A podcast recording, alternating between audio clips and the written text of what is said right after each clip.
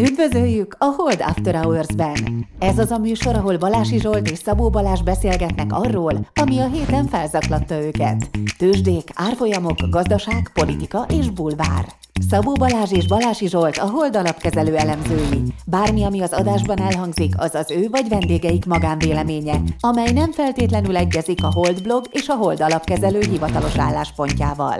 A műsor szórakoztató célral készült, befektetési döntések alapjául nem kíván szolgálni. A Hold alapkezelő ügyfelei és alkalmazottai egyaránt rendelkezhetnek pozíciókkal az adásban tárgyalt pénzügyi eszközökben. Na hát üdvözlünk mindenkit! Jó reggelt, sziasztok! Nem így, nem így kellett kezdened, Balázs, hogy kezdjük? Hát, az előbb a Zsoltnak kifakadtam, elég ideges vagyok. Persze mindig óvaszoktalak inteni attól, hogy a rövid távú mozgások azok felmérgesítsenek egy fundamentális befektetőt, de én most éppen a Facebook vagy a meta jelentése miatt morgolódom, ez nem, nem, nem, nem, ez nem így. Így nem kezdtük volna ezt az adást. Az, azt úgy kellett elkezdeni, mert Balázs így kezdte, hogy bazd meg, hogy egy amerikai top cégem 20%-ot tud esni. Így kezdhetünk adást. Így nem kezdhetünk ezzel a szavával. Hát figyelj, nem érzem jól magam, hogyha ezt ilyen sok ember előtt mondtam volna. Neked meg kicsit másképp fogalmaztam. De tényleg az van, hogy a metának a vállalat értéke a tőzsde szerint éppen 265 milliárd dollár. És ez szerintem egy elképesztően alacsony szám arra vetítve, hogy tavaly a korprofitja még ilyen 40-50 milliárd között volt. Egyébként az Metának az a nagy baja, ez is már Meta, Facebook, ugye itt keveredik azt, hogy hogy hívom, de egyébként pont ez okozza a problémát, mert ugye a core earnings, meg a core business az egyáltalán nem olyan rossz. Egyébként az is bestagnált, tehát felhasználók már nem annyira nőnek, de nem is csökkennek, tehát van bennük még egy enyhe növekedés, és nem Amerikából jönnek, meg nem Európából, hanem ugye a világnak a többi tájáról. Egyébként az árbevételben, ha nem lenne erős a dollár, akkor lett volna egy 2% növekedés, erős dollár mellett így egy 4% árbevétel csökkenés van. Tehát az látszik, hogy itt van egy ilyen bestagnálás, miközben egyébként azt mondja, hogy most nagyon rossz a piaca, mert a TikTok erős versenytárs, meg egyébként a marketing piacon is spórolnak a szereplők, és nem annyira költenek most digitális marketingre, mert mindenki fél attól, hogy jön a gazdasági lassulás.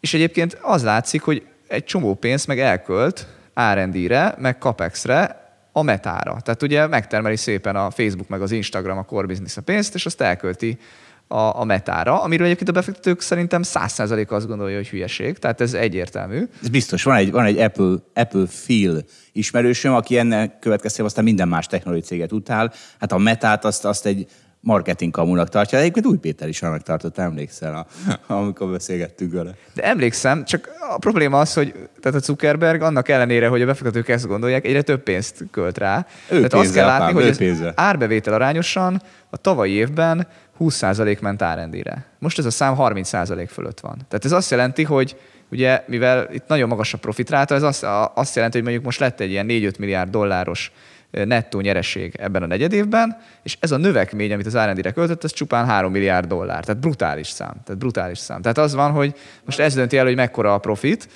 és látszik, hogy a befektetők meg ettől gyűlölik ezt az egész történetet.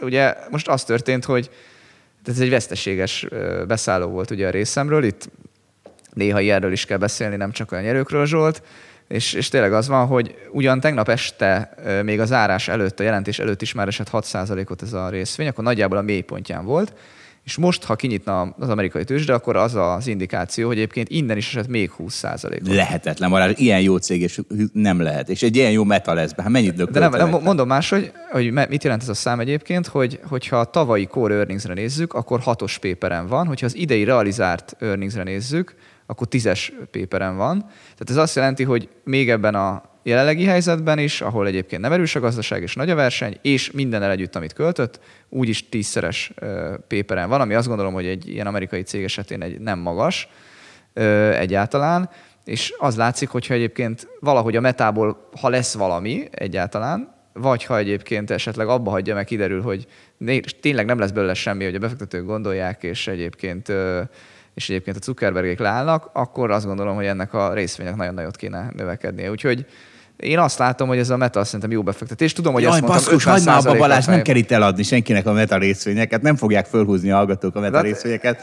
Szerettem volna konklúziót vonni a, abból, amiről beszélek. Ja, értem. De Tehát, nem, hát, nem hiába érdegeskedem, hanem, hanem azt gondolom, hogy ez egy jó befektetés. jó, de most már én is ideges vagyok, mert, mert, mert, mert most már így kurva unalmasan kezdődött a izé. Azt hittem, hogy csak káromkodunk egyet, hogy esik a Facebook, erre elmondtad az egész earnings Na nem baj, mert e- e- azért nem baj, mert én, én, én is számogattam, most mondtad nekem is, hogy 20%-et esett a Facebook, és számolgattam, nekem van Nasdaq longom, meg Apple shortom, hogy akkor most nettó nekem ez jó vagy rossz, és most látom, hogy a Nasdaq még emelkedik is. Tehát a Facebook ez már nem egy, nem egy nagy részvény, úgy látom, mert nem húzza le a Nasdaqot. Pozitívban van a Nasdaq Futures. Igen, már nem olyan nagy. De De- szerintem még mindig van egy néhány százalék, de valóban nem ezen múlik az egész NASDAQ. Úgyhogy ezzel nekem is semmi baj, a Holdbeat alap még jobban elhúzott az expedíció alaptól így. De várj, nem ért, te Apple shortod van és NASDAQ longod, igen. De azért az elmúlt időszakban esett a NASDAQ, tehát most lehet, hogy a, pont a Ne- tegnap éjszakától nézve nincs akkor a gáz, de Ne, a most NASDAQ csak- azért gyengül. Jó, mi, jó, mindegy, most egy rövid távú trédekről beszélgetünk, tehát most, nem, most ne a, ne a izé, a, hogy 1980 óta sortolom, vagy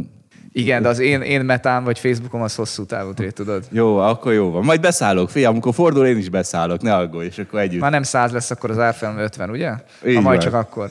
Nem, vagy csak akkor. Akkor Amikor, kétszer, am, amikor már egy évnyi profitért odaadják a Facebookot. Akkor. amikor, amikor kétszer annyit lehet ugyanannyi pénzből venni a, a Facebook uh, tulajdon. Kétszer akkor a tulajdont lehet vásárolni a Facebookban ugyanakkor a uh, pénzből. Na, Kimondom akkor, a lényeget, már lezárva a témát. Tehát én Facebookot akarok venni, meg Instagramot, nem metát. Ez van, metál. Egy, egybe csomagolták. Na, na figyelj, de sokkal jobban kezdődött volna az adásunk, mert képzeld, kimentem most reggel még vízért, és tele volt marketinges lányokkal a konyha, és akkor így gondoltam, milyen jó kezdődik majd most a izé, a, a, a, a, mi ez az, az adásunk, mert hát az egy, ez egy jó kedvű esemény, és, és azt, de az van, hogy itt ez a remek marketing csatornánk, és a marketing az csak a marketinges lányok emlegetésébe merül ki, úgyhogy most akkor Balázs, én elkomolytalankodom, hogy beszélj az OVK-ról, nagyon röviden, mert elindult az OVK, bármi is legyen az. Ó, hát figyelj, még most érkeztem meg, jetlegen van, nem tudom, rám bízod ezt a komoly témát. Az OVK online vagyonkezelésnek a rövidítése, és egyébként vagyonkezelést a Hold alapkezelő nagyon régóta csinál, sőt, mondhatjuk talán, hogy ez a bizniszének a legfajsúlyosabb eleme, ez egészen biztosan így van. És ugye a vagyonkezelésnek az a lényege, hogy besétál ide az ügyfél, és eldöntésre kerül, hogy milyen kockázati szint, meg milyen devizában szeretne ő gondolkodni, és ezen kívül minden más döntést odaad a portfóliókezelésnek. És a portfóliókezelés Nekünk. az, nekünk, ennek a csapatnak, és nekünk a feladatunk az, hogy eldöntsük mondjuk, hogy most éppen mennyi részvényt tartsunk, mennyi kötvényt tartsunk, Mennyi mennyi, nyersanyagot tartsunk, mennyi metát tartsunk, igen. És az is a mi feladatunk, hogy ezen változtassunk. Tehát, hogyha azt gondoljuk, hogy most éppen hosszú lejáratú kötvényeket kell tartani, akkor abból tartunk többet. Ha azt gondoljuk, hogy rövid lejáratú kötvényeket, akkor abból. Hogyha részvényeket, akkor abból, hogy milyen részvényeket, természetesen ugye azon is van hangsúly, amerikai, európai, közép-kelet-európai, stb. Tehát a lényeg az, hogy ez nem egy broker cég, itt nem az történik, hogy valaki betelefonál, és megbeszéli a brokerével, hogy veszünk vagy eladunk 100 darab OTP részvényt, hanem pont az a lényeg, hogy Benne telefonáljon ide bárki is, hogy vegyünk neki valamit. igen, ide nem lehet betelefonálni, hogy vegyünk neki 100 darab OTP részvényt, ezzel mi nem foglalkozunk, hanem a vagyonkezelés az megkapja a mandátumot, és utána a, utána a portfóliókezelés csapat pedig eldönti, hogy, hogy mi befektet. És ez a szolgáltatásunk, ez létezett, nekünk úgy hívtuk, hogy privát vagyonkezelés, de alapvetően tehetős ügyfelekre előttünk, tehát a minimum limit 80 millió forint volt. És most pedig indítjuk ezt a szolgáltatást online módon. Ez azt jelenti, hogy nem kell, nincs szükség arra, hogy a, aki nálunk ügyfél szeretne lenni a vagyonkezelésben, tehát hangsúlyozom, nem lehet OTP részvényt adni-venni, hanem a vagyonkezelésben, az, az tud nálunk regisztrálni. Egyébként nagyon jó a landing page, én is részt vettem a összerakásában, úgyhogy tudom támogatni. Remélem, hogy nagyon érthetően le van írva minden dimenzióban az, hogy a szolgáltatásra, hogy mennyibe kerül, hogy mit csinálunk pontosan, hogy mi az, ami az ügyfélnek meg kell tenni. Tehát én azt gondolom, hogy mindenki nézze meg, aki erre, erre kíváncsi, és az a lényeg, hogy limit nélkül lehet beszállni. Tehát akármilyen csóró az ember jöhet, és, és, és, a, és a havi 10 ezer fogyát is berakhatja, bár annak mi nem örülünk, de nem tudunk mit csinálni, mert nincs ellenőrizve, ugye? Hogy érted ezt? Hát örülünk mindennek, valóban a 500 ezer forintnak jobban örülünk, mint a havi 10 ezer forintnak. Hát azért nem örülünk, mert a havi 10 ezer forintos sajnos bukunk. Úgyhogy legyenek szívesek a kedves ügyfelek, berúgni a HR osztály ajtaját, magasabb fizetést követelni, és akkor legalább a havi 500 ezreket beutalgatni ide, hogyha már, ha már alacsony összegért csináljuk. Ne bukjunk, mert az a Balázs meg az én bónuszomból megy le. Húha, most ezt nem fejteném ki, tehát a befjegy vásárlásoknak a fix költségét most szerintem ne terheljük rá a hallgatókat, főleg, főleg mert hogy egyébként ennek a szolgáltásnak szerintem az, az egyik előnye, hogy nincsen benne semmilyen rejtett költség, le van írva a honlapon, hogy körülbelül mennyiért csináljuk. Állományi díjas, ez azt jelenti, hogy ha valaki fél évig tartja itt, akkor fele annyit fog fizetni nekünk, mint hogyha egy évig tartja itt, tehát nincsenek ilyen vételi meg aladási költségek. És ezért mondom azt, hogy tehát, hogyha valaki 100 ezer forintot tart itt, annak is csak a nem tudom hány százalékát vonjuk le, meg ha 100 milliót, akkor annak is. Tehát, hogy nem. Így van. És így ha van. 100 ezerből meg nagyon keveset tudunk levonni, Na, és viszont vannak fix költségeink. Na, Igen, Zsolt sok bónuszt akar keresni. Persze, én is csak egy kicsit óvatosabban fogalmazok, és nem szoktam elmondani a podcastban.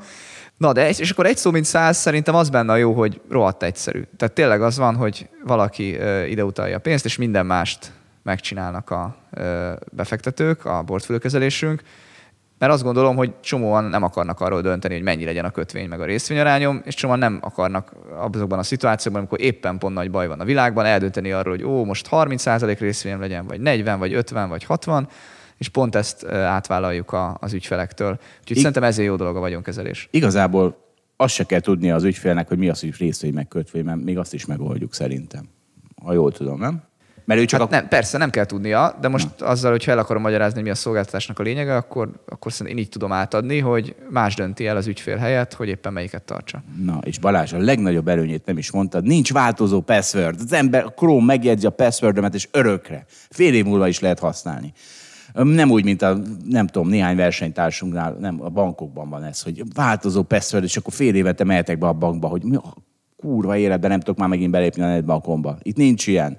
Na, tessék, azért nem kapunk marketing díjat, ezért a reklámért, akkor senki házia kezében van a marketing szakma. És lehet, Szerintem még, még sosem, a marketinges lányokról már rengeteget beszéltél, az IT-ról látod még sosem, úgyhogy most, most megdicsértem őket. bár- megdicsérted őket. Eddig egy Igen. per egy. Jó nekik, jó Igen. nekik.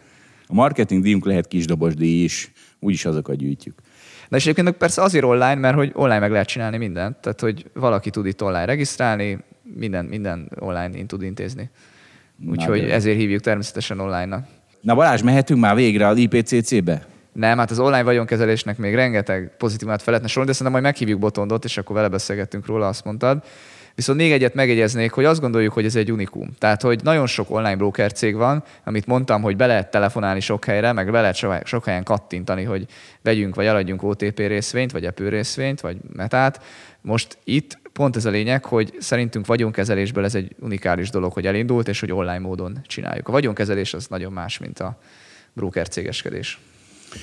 Így van. Itt, itt mindig van, akit az ember hibáztasson. Ez azért, azért is jó. Hát itt, itt lehet Balást hülyézni, hogy meta részvényeket tartott a portfólióban. Amikor a broker cégből telefonál az ember, vegyenek OTP részvényt, akkor nehéz. Persze akkor is megoldja az ügyfél, nem baj. Bírjuk. Na, mehetünk végre IPCC-re? Menjünk tovább. Mindenki le fog hidelni. Klímaváltozás, ezt el kell mondanom. Klímaváltozás van, ember okozza. Hmm, mi volt a harmadik? De nem a világ Nem, vége. tehát klímaváltozás van, igen, felmelegedés van, ember okozza, igen, eddig, jó? És probléma, de nem a világ vége. Na ez az. Na figyelj Balázs, ettől mindenki le fog hidelni. Minden. Én egyetértek, nem a világ vége. Ne, nem ettől. Hát szerintem ettől is sokan le, lehidaltak. Na, a IPCC, under the no policy baseline scenario, tehát az, hogyha semmi változás nem történik ab, abban, amit jelenleg csinálunk a klímaváltozás tekintetében, sőt, még ez, egy, ez még egy régebben készült dolog, akkor 2100-ra tudod, mekkora GDP hatása lesz a klímaváltozásnak? Mondja, te neked kellett ezt is kikutatni. Ugye ez a, három, ez, ha a no policy sze- szenárió szerint 3,7 Celsius fokkal emelkedik a, a hőmérséklet. Most ez, minden, ez az egyik kutató szerint. Szóval ebben az esetben 2,6 százalékkal esik a GDP, a globális GDP. 5-től 95 százalékos range-ben tehát konfidenciál range-ben fél kötője 8,2 százalék, az átlaga 2,6 százalék. Ha másfél százalékkal nőne csak a hőmérséklet, akkor szerintem 0,3 százalékos GDP visszaesés van. Mi, mi erről a első benyomásod, Balázs? Zsolt, az jut eszembe erről, hogy ezek nagyon alacsony számok. Csak nem hiszek nekik. Nagyon Na, helyes. erre mondjál valamit. Miért, miért nem hiszel nekik? Mert azt érzem, hogy itt exponenciális folyamatok vannak, és egyik irányba se tudjuk jól megbecsülni. Tehát az is lehet egyébként, hogy találunk megoldást 20 év múlva, és az egész majd utólag tényleg klímaisztinek tűnik, vagy akkor se fog klímaisztinek tűnni, csak el fogjuk felejteni, mert megtaláltuk a megoldást. Akár, most a technológia, akár a technológia segítségével egyetértek. Máskodon az is lehet, hogy sokkal-sokkal rosszabb lesz a helyzet. Tehát 2100-ra becsülni bármit, hülyeség. Egyébként bennem van egy félelem, hogy ezek, ezek a modellek alulbecslik a, a károkat. Szerintem nem is lehet becsülni. Például az, hogy melyik ország lesz gazdag akkor, azt nagyon nehéz megbecsülni. Tehát most azt mondod, hogy a mai GDP-ket kivetíted, meg a mai GDP-kből számolsz, valószínűleg az olyan helyeken lesz nagyobb a kára ugye ennek a globális felmelegedésnek, mint ami, amik most szegény országok. És azoknak úgy tűnik, hogy a mai GDP-ben még kicsi az arányuk. Lehet, hogy ez na, teljesen megváltozik. Tehát annyira sok változótól függ, hogy 2100-ban mennyi lesz a GDP, hol, lesz gazda, hol lesznek gazdagok az országok, egyébként hol fog beütni a globális felmelegedés, szóval én egyáltalán nem hiszek. Ettől függetlenül, még ha meg is tudjuk oldani, akkor is azt gondolom, hogy az egy nem jó gondolkodás, hogy mondjuk hagyjuk, hogy a tengerparti városainkat elöntse a víz, és nem tudom hány métert emelkedjen a tengerszint. Még akkor is, hogy olyan gazdagok leszünk, hogy ezeket a városokat át tudjuk építeni valahova máshol. Nem kell máshova. Ott, ott, ott ezeket, ezeket, tehát érted, fél métert emelkedik a tengervízszint. Tehát nem, nem arról van szó, hogy 60 métert emelkedik a tengervízszint, hanem fél méter. De most nem, nem most, nem, úristen, most mindent kiboltunk, most akkor, akkor végünk van. Szóval nem, ugye gyakorlatilag azt írtad le, hogy fingjuk nincs, hogy 2100-ban ennek mekkora hatása lesz, mert fingunk nincsen. Nincs. Nagyon helyes, nem is azért raktam be, mert lenne fingunk, de óva intelek, mert az összes klímamodell az ilyen fingunk nincs szenárió, erről majd később fogunk beszélgetni. Szóval teljesen igazad van, ezt én azért raktam ide, hogy lássák azok az emberek, akik kétségbe vannak esve, az IPCC-re hivatkozva, hogy mi van az IPCC-ben. Nem az van benne, hogy itt Mad Max-ek rohangálnak 2100-ban, és nulla lesz a GDP kivéve annak, aki le tudja lőni a másikat. Nem, nem ez van az IPCC-ben. Mert szerintem az emberek fejében nagyon sokban ez van. És miért van, mi a különbség? Miért, miért, miért hidal le valaki attól, hogy mi az, hogy az IPCC-ben 2,6% GDP veszteség. Ugye körülbelül 2100-ra olyan 150-250 százalékkal fog nőni a globális GDP. Tehát egy ilyen, egy ilyen ugye, mert évente nő 2%-kal mondjuk, akkor az 80 év alatt az valahol 150 és 250 közt lesz. Szóval, hogy nem, nem ez a, tehát az emberek fejében nem ez van, hogy 2,6% GDP veszteség ebből a 150-ből van az IPCC-ben, és mi a különbség? A média és a politikai propaganda. Csak ezért raktam bele, majd lesz még erről később. Szóval most nem akarom kifejteni az összes problémádat, szépen a hetek során majd beszélünk az összesről, és, és na jó, oké. Na figyelj, na de van itt, itt egy jól, jól, jól kézzelfogható izénk, számunk, szakadnak a gázárak 30-40 eurós rövidtávú jegyzésekhez. Már a Telexen is van, ugye mi is erről mindig beszélünk, sőt, már volt negatív gázár, mint a negatív olajár. Egyébként a negatív gázár az viszonylag gyakori, mert az egy a napon belüli, de már a, a, a békeidőkben gyakori volt. Most volt Európában is megint, meg Amerikában is, és csak eddig nem volt hír az, hogy van negatív gázár, most meg van. Most meg, most meg van. És ha már van negatív gázár, akkor emlékezzünk már meg a nemzeti hedge fundokról, amik a gázt akarták sortolni, de, de nem, azt ugye nem, tud, nem tudtam. Sok, sok technikai oka volt, nem sortoltam a gázt, találtam kiváló... Nem, nem tudta, csak nem volt elég tökös. N- nem, technikai Zsolt, oka is Zsolt, volt. na, volt be. Tudtad volna, hát felmész a szakszóbanknak a számlájára, és nem, szépen Azt kellett volna, hogy mm, nem tényleg hidd hogy volt, volt más technikai oka is. Nem csak az, hogy borzasztó nagy volt a size, hanem az, hogy egy az egybe, tehát be kellett volna rengeteg pénzt utalnom ahhoz, hogy ezt a, tehát na, kurva nem macera lett volna. De találtam jó gázár short proxit, kettőt is, hát itt mondtam, a forint, a forint, hiszen az jó gázár short proxy, meg például a BASF. Na most mind a kettőn buktam. Hát az hogy, tehát érted? Tehát ezért emlékezzünk meg a nemzeti hedgefundokról, mert ahogy Nagy Márton boldogan bejelentette, már nem mozog a forint a gázárral. Hát jó, meg is szívtuk. Mondjuk, igen, hát most még mindig négy. Mennyi most a forint épp? Négy tizen... Mennyi most? Négy. Négy tíz alatt van. Nem, 404, igen, most 404 ma éppen. De úgy, hogy... Úgy, Én, hogy... 408 a forint Zsolt. Mi van? Nem is volt 404. Mit nézek? Ne, hát én 405. Most miről beszélsz? Ez 407. Én az euró, igazad van. Vagyis a dollár. Na, keverednek. Már megint az euró az erősebb. De jó, hát nem, nem, nem érted? Tehát itt annyira, annyira változik, hogy melyik az erősebb, az euró épp vagy a dollár. Tehát, hogy egy fölött van, vagy egy alatt van az euró-dollár. Na, szóval most régen 480 forint egy euró forint. Na mindegy, szóval már nem, már nem, nem 380, mint ahogy ilyen gázár mellett gondolta volna az ember. Úgyhogy A felesége mondta is, hogy most vegyünk eurót a sieléshez, és nem ért, hogy miért pipulok be ettől, hogy, hogy, hogy, hogy 10, 10 millió devizatréder országa lettünk, vagyis 9,5 millió. Elveszik a munkánkat, Balázs. És szerintem mindenki ezt csinálja, hogy mivel már volt 430 is egy euróforintban, ezért 480 boldogan veszik. És ezért nem tud tovább erősödni. Hát igen, de ez egy ilyen normális pszichológia, ha úgy tetszik, mert hogy nyilván mindenki megért, hogy ja, ilyen is lehet, meg hát átalakul a relatív érzésed, hogy ú, hát 408 már nagyon jó, hát volt 430. Hagyja abba mindenki az euróvételt, csak azért 408, mert így nem tud erősödni. A fundamentális gondolkodással nem kell nézni, hogy volt annyi is, hát ugye? Tehát... Persze magyaráz meg mindenkinek, hogy fundamentálisan kell nézni a forintot. Hosszú távon. Rákamatok, rálárfolyamok. Így van. Szerintem ezt mindenki érti a 9,5 millióból. Hagyjál, mindenki azonnal dobja el az eurót. Nem, nem, 480 sem veszünk eurót. 390-en majd, amikor a nemzeti hedge fundok zárják a pozíciójukat, akkor lehet elkezdeni, kedves lakosság, eurót vásárolni ismét. Na, de nem csak a nemzeti hedge fundok szívtak. Itt van Bill Ackman. Bill Ackman azt hiszem kötvénykirály, neki ez a titulusa. Be, de már visszavonult. Visszavonult? Nem vonult vissza? Hát, annyira, hát vagy átment részvényekre, hát ez a baj. Ő kötvény király, aztán részvényekben trédel, hát ez az ő baja. Áprilisban írta, várján, hogy van ez? Bill, igen, áprilisban írta, hogy, hogy április végén, hogy hát ő eladta most akkor az összes Netflix részvényét 400 millió dolláros veszteséggel, azután Netflix emelkedett 30 ot úgyhogy Bill ment is beveszem a nemzeti hedge táborába bizonyos szempontból.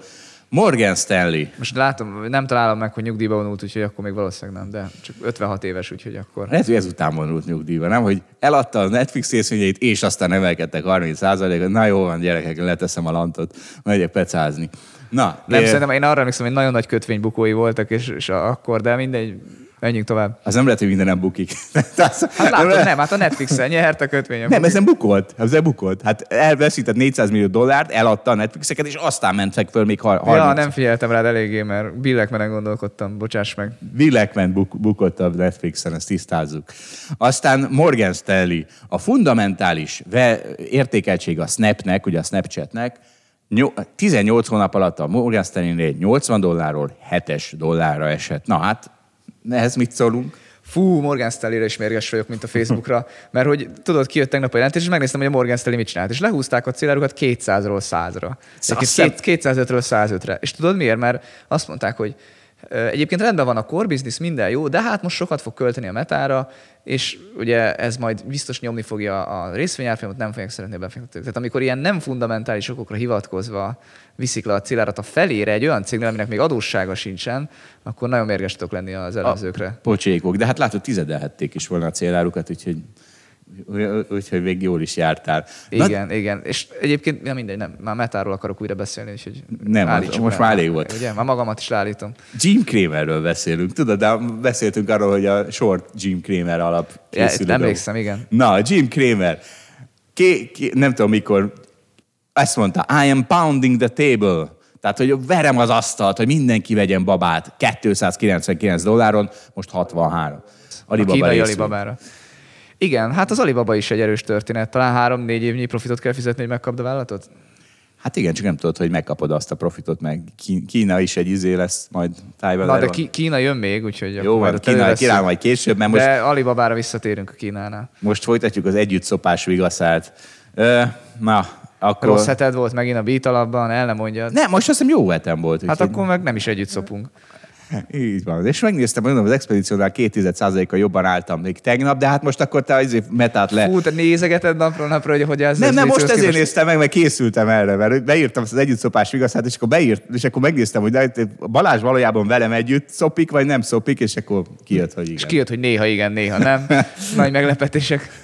Na, tessék, de hát a legnagyobb lúzert, azt most ünnepeljük meg, a leges legnagyobb lúzert, a politikai, ideológiai vakság megtestesüljét. Mar- Margaret Thatcher második eljövetelét, igen, Liz Trustot, aki... Nem maradtunk egy héttel, nem? Hát nem, valahogy pont nem. Akkor még, akkor még csak kirúgta a, a, a, a pénzügyminiszterét, aztán azóta... Szerintem azóta... már több mint másfél mondott. Na mindegy, menjünk. Nem, nem, nem, én azt hiszem, hogy nem. Na mindegy. De itt van egy gyönyörű mondat, ezt mindenképpen be kell olvasnom. Micsoda örökség.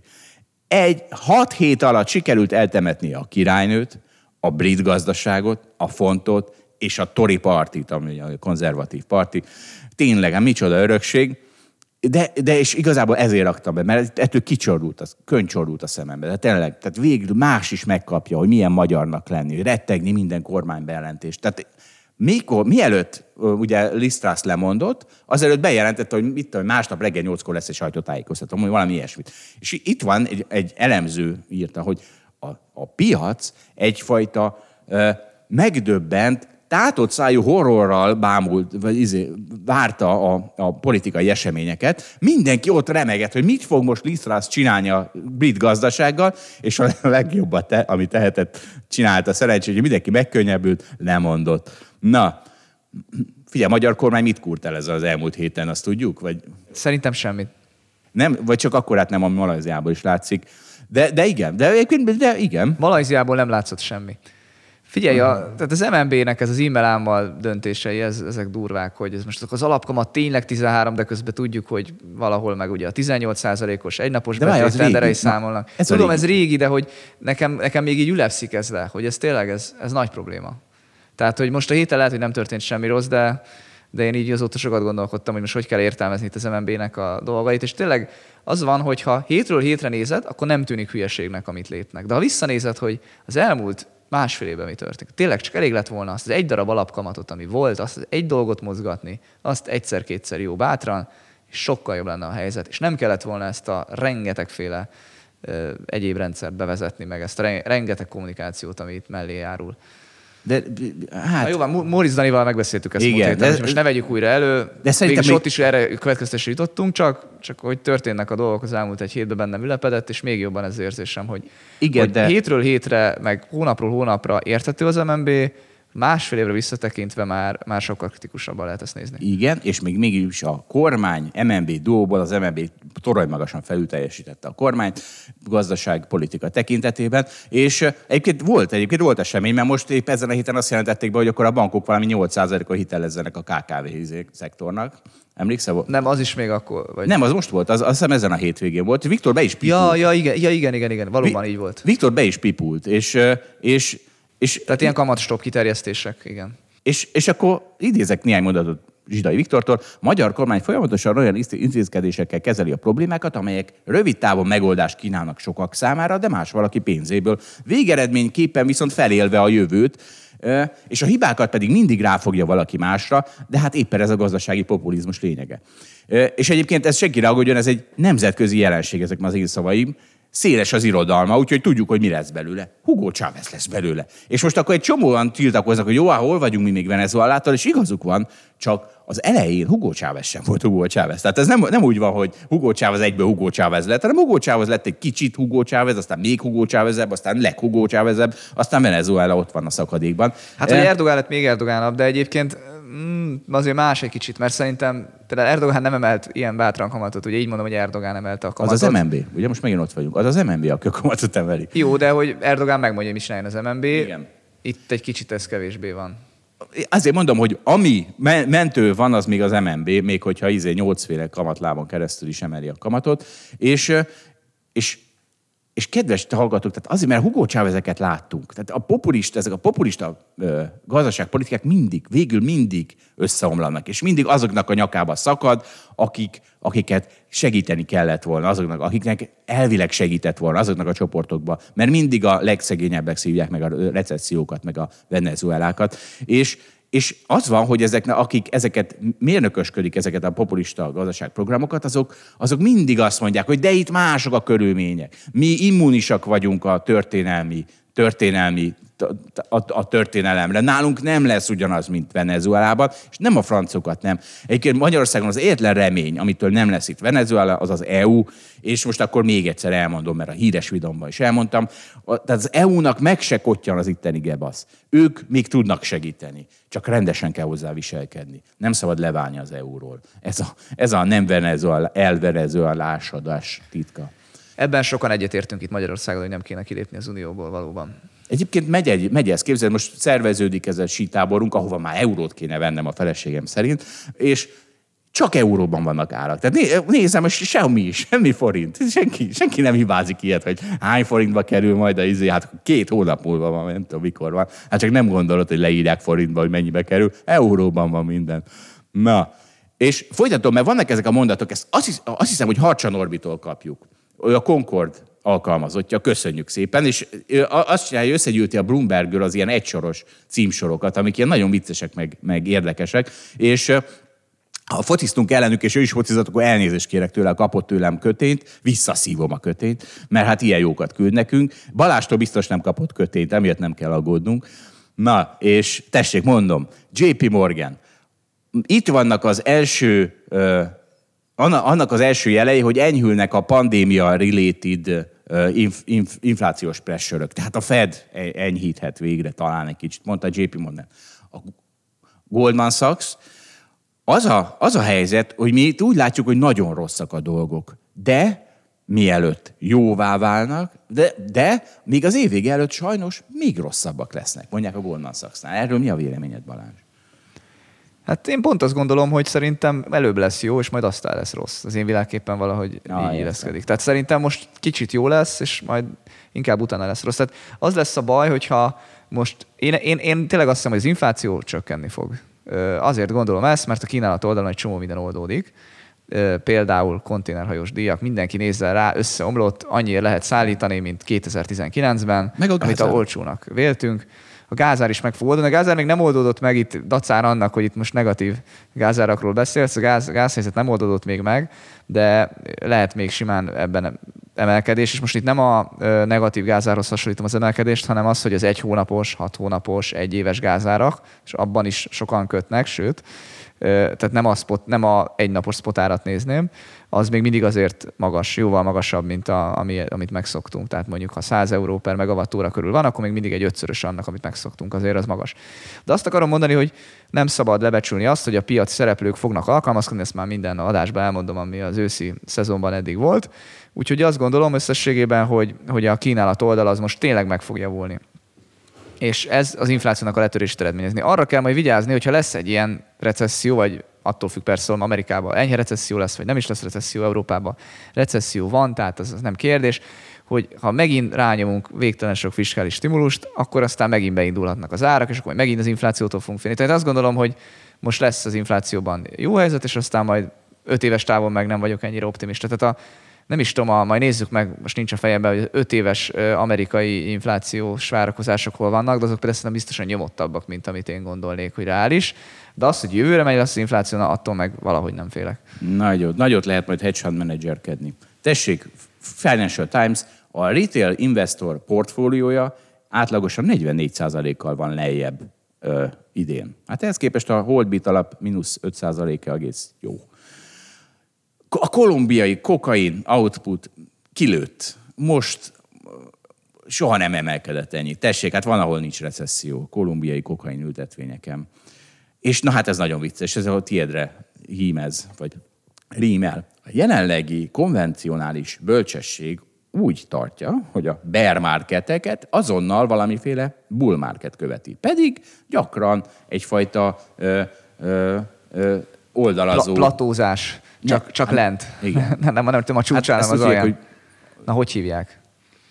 Ez a base building. Ez a magyarul ez kiépül egy bázis, ez bázis, bázis. Bázis kiépülés az és alján. A, és amikor abból kilép fölfelé, akkor megvesszük. És akkor, és akkor látod, és akkor a metát 50 megvettük, és százig tartjuk. Na, de hát a legszebb, ami nem, egyfelől nem recessziós jel, de valójában az. Tehát mi, ugye ez a, van ez a toronyház indikátor. Akkor épülnek a legnagyobb toronyházak, amikor, amikor éppen összedől a, a, a gazdaság. Szaúd-Arábia most kezdte el ezen a héten a ők azt hiszik, hogy 500 milliárd dolláros, 500 méter hosszú, nem, 500 méter magas, 170 kilométer hosszú megacity-ének az építése. Fú, erről olvastam.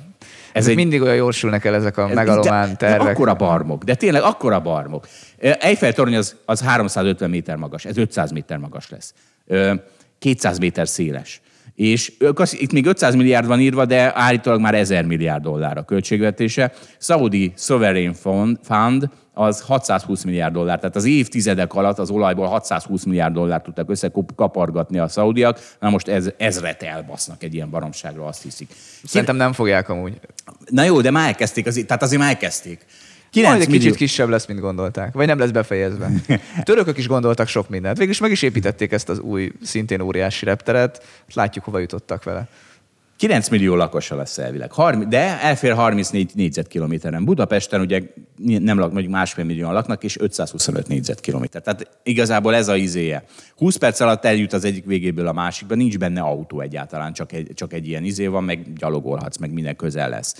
És, a leg, és akkor itt van, a, amiért téteket hibáztatlak, zero carbon emission, teljesen renewable, tehát teljesen meg, megújuló. Mert szeretném elmondani, akkor szeretném elmondani, hogy ezt a baromságot is a klímia hisztéria tette plauzi, plauza, plauzibilésé, és kéretik felírni a számlájára. Tehát érted, egy szaudi marha azt mondja, hogy ez teljesen renewable, meg kicsi lesz a, a carbon footprintje, meg nem tudom mi, és ezért, ezért azt hiszi, hogy építhet egy ilyen baromságot, mert hogyha emögé bújik, akkor minden rendben van.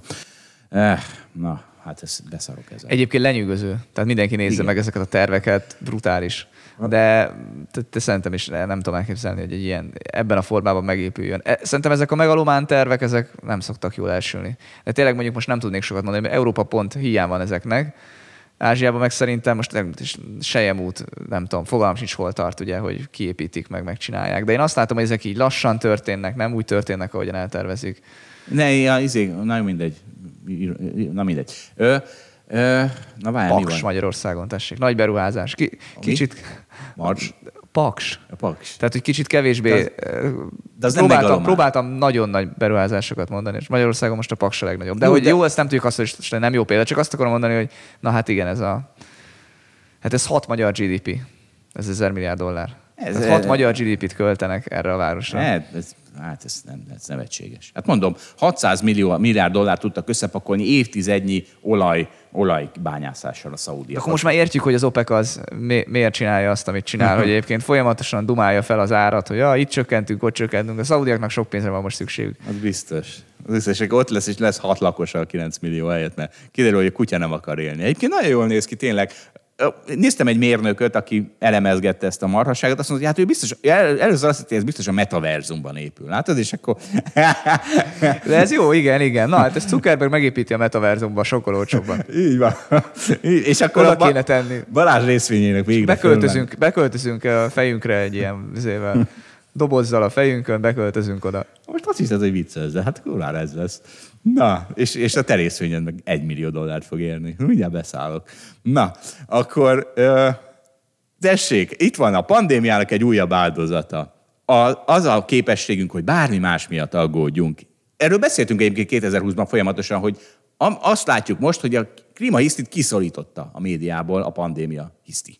Tehát, tehát tényleg így pif, mint a villám eltűnt a klíma, klímaváltozás, ami addig minden nap tízszer megjelent. 2020 márciusában mondjuk eltűnt. Kész, onnantól kezdve csak koronavírus volt.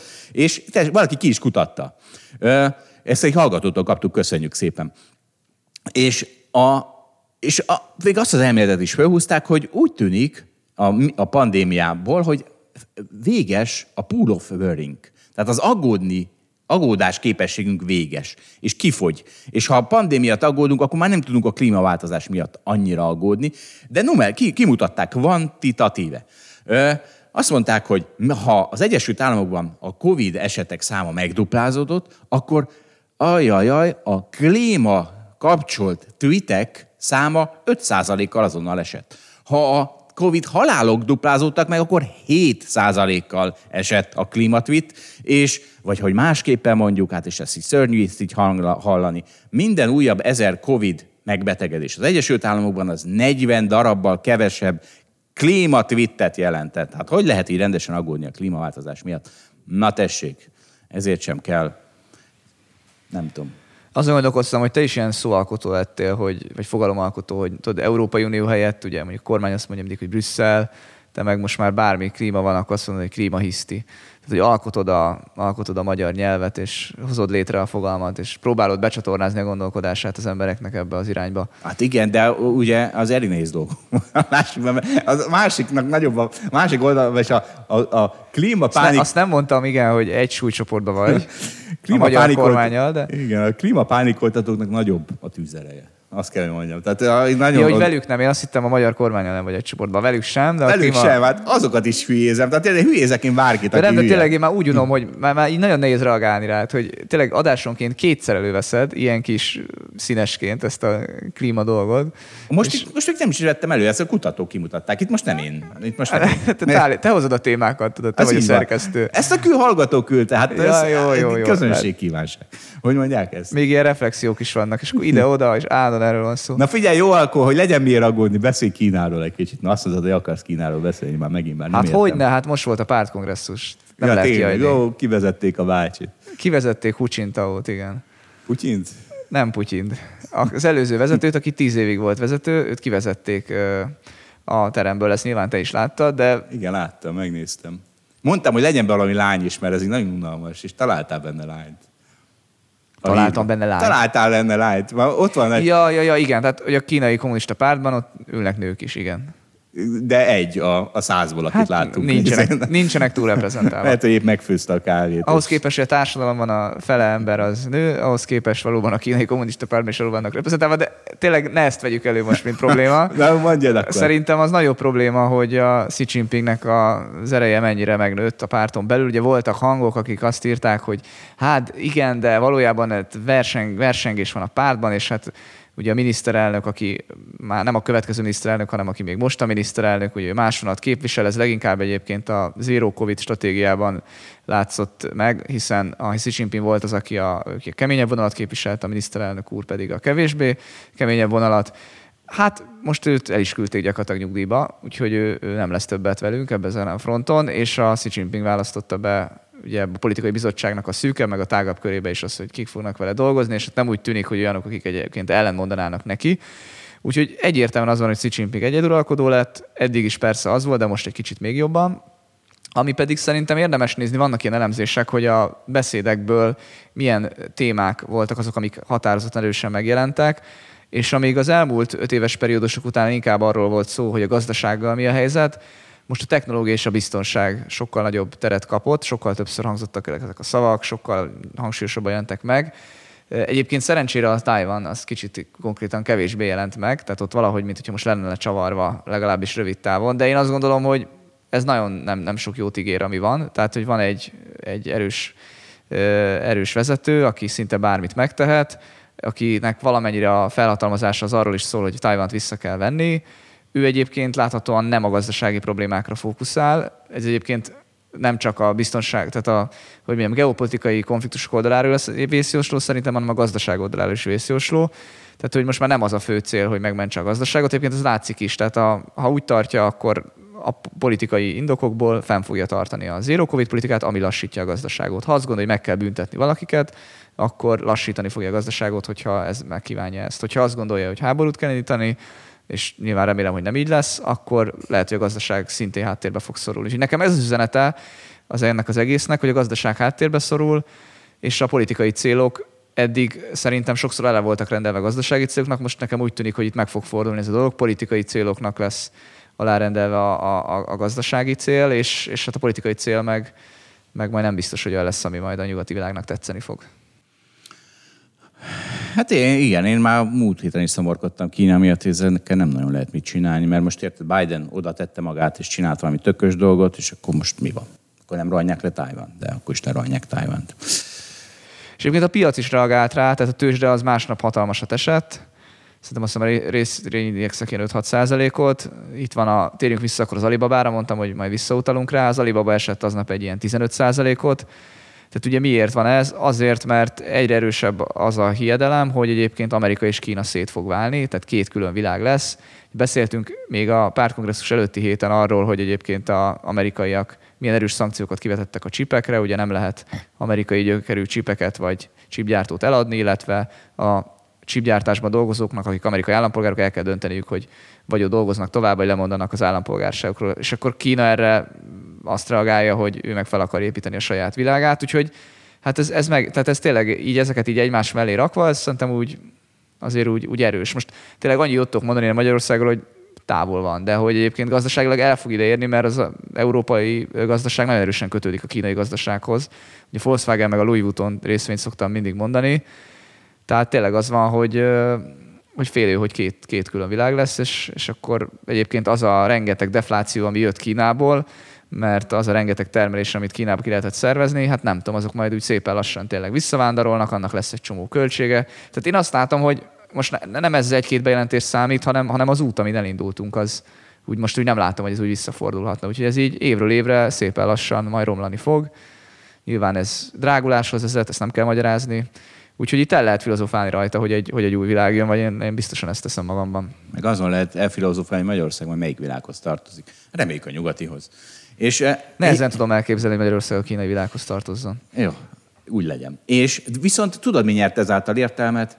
Az a Zuckerberg meta baromsága, mert az, az egész a metában történik. Az idióták menjenek a metába, foglalják el ott Tájvánt, foglalják el ott Ukrajnát, foglalják el ott nem tudom micsodát. Tehát érted, ha kellő mennyiségű pénzedet költi Zuckerberg a metára, akkor lehet, hogy az egy Xi Ping azt mondja, hogy figyeljetek a metában, hát sokkal könnyebb elfoglalni Tájvánt. Na ott, Tudod, hogy Kínában még Facebook sincsen, úgyhogy nagyon nehéz lesz. hogy, hogy mert még oké, okay, mert Szaudarábia még beköltözik a metába, de hogy a kínaiak, hát ők valami kínai metába fognak beköltözni. Amit csinálhatna az Alibaba, de hát, vagy a Tencent, de... Na hát az mindegy.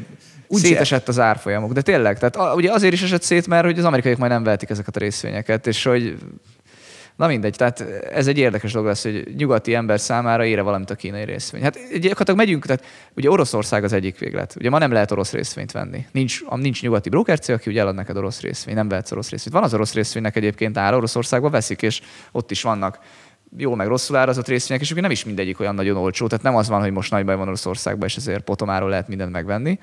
Csak nyugati szemmel, nyugati világból nem tudod megvenni. És csak az a kérdés, hogy Kína is ilyen lesz. Tehát tényleg az van, hogy ugye láttuk már egyébként, egyébként beszéltünk róla fél egy évvel ezelőtt is, amikor még nem is volt háború, hogy a kínai részvénynek valahol az amerikai meg az orosz árazottság között kell lenni. Hát ez most is így van, csak sajnos az, az a helyzet, hogy ez ugye közeledett az orosz árazottság felé, meg nyilván az orosz is dobott le magáról nem keveset nyugati szemmel, konkrétan az orosz most már nem ötös péperen van, ugye, hanem nullás péperen. És akkor az a kérdés, hogy most a kínai ami lejött, nem tudom, 15-ösről 5-ösre, meg 6-osra, meg 8-asra, mert tényleg az Alibaba az 3-as, 4-esen van, akkor, akkor az most tényleg tart a nullába, vagy nem. És egyébként most akkor megint előveszem az idiótákat, miszerint az oroszokat nem bántják a szankciók, nem a fenét, nem. Meg kell nézni, nem, nem az van, hogy Kínából Oroszország lesz, hanem mindegyikből, hát Kínából talán nem, az túl nagy, Észak-Korea. Tehát, hogy észak sem bántják a, a szankciók. Tehát, ha ránéznél, hát akkor el vannak az emberek, nem bántják a szankciók. De hát tudjuk jól, hogy Észak-Koreában éheznek, mit, egy borzalmas állapotok vannak, itt száz évvel ezelőtti állapotok vannak. Miért? Mert hosszú távon bántja őket a szankció. Tehát ugyanez lesz azért Oroszországgal is, hogyha ezek a szankciók fönnmaradnak. Hát nem lesz ugyanez, mert nyilván egy nagyobb ország, belső ellátás erősebb, Kína meg ugye nyilván még sokkal erősebb. Nem, én még azon szomorkodok, hogy nagyon rossz lenne tényleg a nyugati világnak, meg hát az egész világnak, ha tényleg ketté válna a két rendszer. És egyébként a politikusok mind a két oldalon erősen dolgoznak rajta, hogy ez történjen. Úgy lesz ugyanez, hogy ugyanez a trend lesz. Tehát, hogy ahogy észak szépen egy, egy, minden évben összeszed egy három hónap lemaradást a világgal szemben, ugyanúgy fog Kína meg Oroszország is hosszú távon egyre jobban lemaradni a világról. Üröm az ürömben, hát szerintem nem ez a trend, de láttad, hogy tegnap Xi Jinping nyilatkozta, hogy Kína ö, egyébként képes arra, hogy Amerikával együtt dolgozzon, meg megvan a szándék, tehát volt egy kicsit ilyen Jó. pozitív mondás. Ilyenekbe lehet kapaszkodni, de a trend biztosan nem ez. Szerintem már észak-koreai vezető is mondott ilyet az elmúlt 40 évben. Azt hiszem, de nem tudom. Nem, nem tudom, nem tudom. Na figyelj, most akkor Kína után Afganisztán. John Attilával beszélgetünk. Ezt nem is mondtam, John Attila, aki a Hold blog egyik szerkesztője. Ő, ő, ő, ő jött úgy, hogy átvette az én korábbi sok munkámat. Na, vele beszélgettük most Afganisztáról. Na, hát akkor szia, Attila. Szia, Zsolt. Na, hát az a hallgatók mindjárt hallni fogják, hogy miről beszélek, de látni nem fogják látni, hogy 190 plusz centi, ugye? Igen, igen, igen, kettőt, kettőt súrolom alulról. Ami kettőt? Kettő métert. Tehát akkor 198 vagy mondjuk? Vagy igen, 8-9, ja. igen, igen, igen. De már lehet, hogy én is megyek csak össze szépen lassan. Igen, alul is becsültelek. Na most már remélem mindenki hallja, szóval hallja, meg most már akkor el tudja képzelni, hogy a Attila egy mennyire impozáns Don Giovanni lehetett volna. Szóval Attila, az első kérdésem, hol siklott félre az életed, hogy nem a Don Giovanni vagy, hanem a holdalapkezelőben töröd a követ? Mármint, hogy nem lettem opera énekes, ez É, a kérdés? Ez a kérdés. Ez a kérdés. Sajnos egy nagyon nagy marginális problémánk van, hogy nem tudok egyébként mindennek ellenére énekelni, viszont nagyon megtisztelő egyébként a felvezetésed, és egyáltalán az, hogy debütálhatok a Hold After Hours-ban. Még Attila jellemrajzához az is hozzátartozik, hogy ugyan futballozni egyáltalán nem tud, de ez ugye kevesünknek adatik meg, viszont küzd és felszántja a pályát, ami jobban belegondolva, az is kevesünknek adatik meg, és egy sokkal hasznosabb tulajdonság. Úgyhogy akkor Attila, gratulálok. Miért focizni jársz velünk?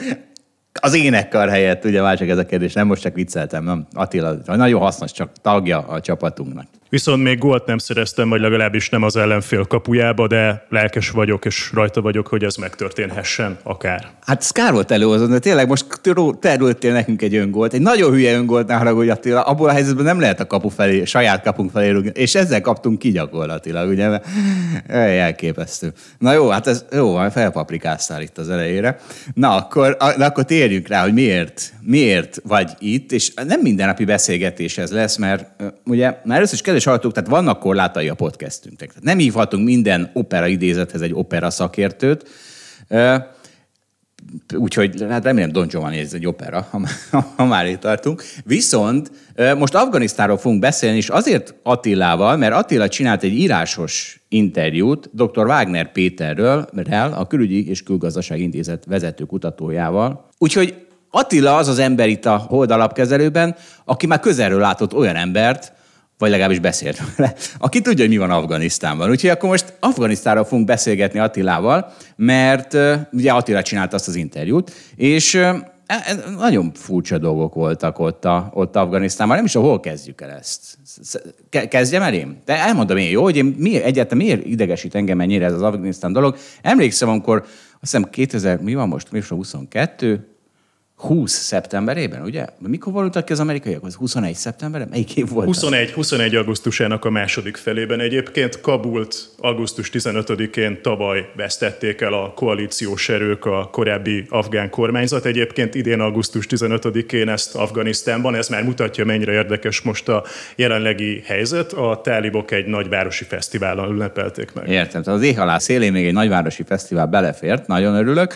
Na, szóval akkor, tehát akkor az egy éve volt, vagy most már itt 14-5 hónapja. Szóval akkor, hát még engem is, tehát én aztán, én aztán nagy antipropaganda csávó vagyok, de még engem is izé, én is összeomlottam, hogy mi lesz most ott Afganisztánban, mert ott jöttek a sztorik, hogy az, az annak a gyereknek, két gyereknek, a, akiknek a szülei valahogy elveszett ebbe az óriási kavalkádba, mondjuk meghaltak, hát azok biztos, hogy ilyen halnak, mert nem lesz egy szomszéd, aki befogadja, és nincsen kaja Afganisztánban, mert hogy segélyekből éltek, és aztán most meg, most meg dr. Wagner Péter szavai jövével, még csak most jön a humanitáriánus katasztrófa. Tehát miután még ráadásul még az asszályt is megkapták, meg az árvizet is megkapták, nem tudom mit megkaptak, és már egy éve azt mondták, hogy ott mindenki ilyen hal, ezek után még mindig nem halt senki ilyen. Haltak ilyen, Attila? Mi történt? Ezzel kapcsolatban nagyon konkrét számadatokat nem tudunk. Nem tudnék most neked felhozni arra tényleg bármilyen adatot, hogy akár havi szinten az alultápláltság miatt hány ember, akár mondjuk hány gyerek hal meg az országon belül, viszont vannak arra különböző ENSZ mérések, hogy az ország lakosságának legalább a 97%-a globális szegénységi szint alatt él, a 38 milliós ország lakosságának a több mint fele egyébként éhezik, egyszerűen nincs élelmiszerbiztonság, ehhez még egyébként azt is érdemes hozzátenni, hogy a kivonulás óta például olyan közszolgáltatási ágazatok, szektorok is teljesen romokban vannak, mint például az oktatás vagy az egészségügy helyzete, és egyébként nagyon erősen elzárták azokat az alapvetően nyugati irányból érkező nemzetközi segélycsapokat, amik korábban biztosították azt, hogy 20 éven keresztül valamennyire működni és fejlődni tudjon ez az ország. Hát ez az, hogy 20 éven keresztül. Tehát Afganisztánban ezer éve ez a helyzet. Az a éve, Ezer éve élnek a birodalmak a... temetője, ahogy ugye szokás is mondani, még a Rambó harmadik részében is elhangzott ez az idézet. Milyen birodalmak temetője? Afganisztán a birodalmak temetője. Melyik birodalom? Belebukott Nagy Sándor birodalma, kicsit közvetve, ha úgy nézzük, perzsák, még inkább, hogyha maradunk itt a jelenkornál, akkor akár szovjetek? csak mondjuk a szovjetek, de még akár lehet, hogy valamennyire, de ez messze vinne el innen most minket, az Egyesült Államokat is, akár ide lehet sorolni. Az biztos, hogy az afgán, mondjuk azt, hogy jelenlét, az egy kicsit fiaskó lett a végén az Egyesült Államoknak. Ja, értem. Ez olyan, mint amikor Oroszországot megtámadja Napóleon, meg Hitler, meg mindenki. Ugyanez, ugyanez. Ugyanez a helyzet. Na jó van, szóval, na de figyelj, kezdjünk bele abba, hogy mi működik ott, és mi nem. Tehát ugye ezt két része bontotta a Wagner Péter, infrastruktúra és humántőke. Tessék, beszélj egy kicsit erről a részről. Hogy... Ez volt ez a két jelentős terület, ez derült ki az interjúban, amit egyébként minden hallgatónak ajánlok, ahova az utóbbi húsz évben jelentős, nagyon-nagyon jelentős segélyek érkeztek be, és jelentős külső forrásokból tudott ez a két terület fejlődni, és a humántők egy kifejezetten érdekes terület, nyugati értelemben vehető, klasszikus bürokrata értelmiség, egyéb gazdasági értelmiség, akár mondjuk egy oktatói, ne Isten, egyetemi oktatói, kutatói réteg is a nyugati jelenlétnek volt az eredménye. Utóbbi része a humántőke a tavalyi hatalom átvétellel egyébként mondhatjuk akár azt is, hogy elillant, főleg ez az újonnan az egy-két afgán nagyvárosban létező elitnek egy jó része elmenekült, akik nem, és egyébként mutatja ez is, hogy mennyire egy komplex országról és helyzetről beszélünk, azok betagozódtak a mostani új rezsim rendszerébe, megkötötték a maguk díleiket, és ö, egyébként igen sok szempontból picit, mintha a 14.-15. századra hajazó Európa színvonala irányába mozdult volna vissza az ország, főleg innen a akár csak Magyarországról a mi szemünkkel nézve. Az van Afganisztánban, és nagyon az van, hogy van mondjuk két nagyváros, amiről mi is tudunk. Ez Kabul és nem tudom mi a másiknak a neve. Még fel lehet, meg lehetne említeni egyébként Herátot akár, Mazari Sharifot és például a táliboknak a szellemi központját Kandahert. Jó. Na most mondta három olyan nevet, amit senki nem ismer. Valószínűleg. Na mindegy. Szóval van, van mondjuk két nagyobb város, amit ami, ami úgy szem előtt van a nyugat számára, és van a vidék. Na de ez a vidék, ez, ez, ez a 90 százalék. Tehát ez, ez tehát egészen más a, a világ a két helyen. Tehát ugye az előbb azt mondtad, hogy beszéltünk humán tőkéről, na de a vidék, és az a 90 százalék ennek. Ugye ez nem is egy ország, ez egy törzsek törzsi hely, tehát ez, ezt országnak hívni, az már, az már egy ilyen nyugati gondolkodás, de most mindegy, azt most hagyjuk. Szóval az a 90 százalék, az az egészet leszarja. Az, az, az, nem is érti, hogy mi az, hogy oktatás, és miért kéne a gyerekének oktatódnia, pláne a lányának miért kéne oktatódnia. Tehát nem annyira, annyira érezhető az, hogy, hogy te is, én is, bárki, megpróbál ilyen nyugati gondolkodás rávetíteni egy olyan országra, ahol, ahol ahol nem is, ér, hogy nem is értik. Ők azt mondják, van az iszlám, meg van a kecske. És akkor, és akkor ha a kecske ad tejet, akkor jók vagyunk, ha nem ad tejet, akkor baj van. És, és akkor is az államhoz fordulnak, hanem nem tudom, mit csinálnak.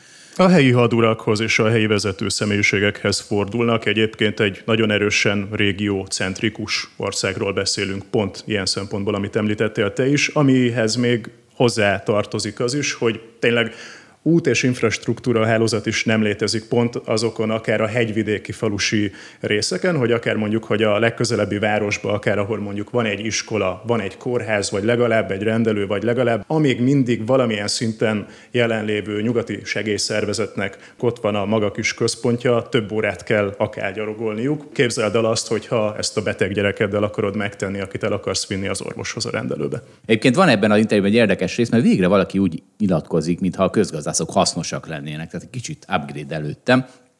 Most akkor Wagner Péter szava jönnek, hogy kellene közgazdászok, ugye ők is nagy részt elhagyták, most kimenekültek, tehát minden képzett ember, és a képzett emberek nagy része kimenekült Afganisztánban, mondjuk így. Szóval kellene közgazdászok, akik össze tudnak állítani egy költségvetést. Kellenek minisztériumi szakemberek, akik a megtervezett büdzséből forrásokat tudnak lehívni, szétosztani, programokat csoportosítani. Kellenek bürokraták, kellenek, akik a papírokat tologatják. És és, hát és, és ő azt mondja, az, hogy voltak ilyen szakemberek, vagy vannak, azok az, el, az, az elmúlt tíz év eredménye volt, na de hát az előtte már ezer éve van az a térség. És igen, és ő is ezt mondja, a vidéket korábban is írástudatlan hadurak, meg a rokonaik irányították, csak esetleg képviselőnek hívták őket, azt hiszem, ezt én mondom. De Zsolt, aztán meg valahol mégis az derül ki, akár csak ebből az interjúból, és akár csak, hogyha megnézzük mondjuk a táliboknak a korábbi 1996 és ugye 2001 közötti uralmát, hogy annyira innen a mi szemünkkel nézett közgazdászokra, menedzserekre még sincs igazán ebben az országban, ahogy pont említetted, megtörtént most újra a csendes vidék lázadása, szükségük, egy teokratikus vallási beállítottságú rendszerről működünk, ahol persze kell a kútfő és a szakértelem, amilyen szempontból egyébként a mostani, ugyanúgy az utóbbi húsz évben, hogyha nem is nyugaton, mint ahogy a korábbi kormányhoz köthető szakember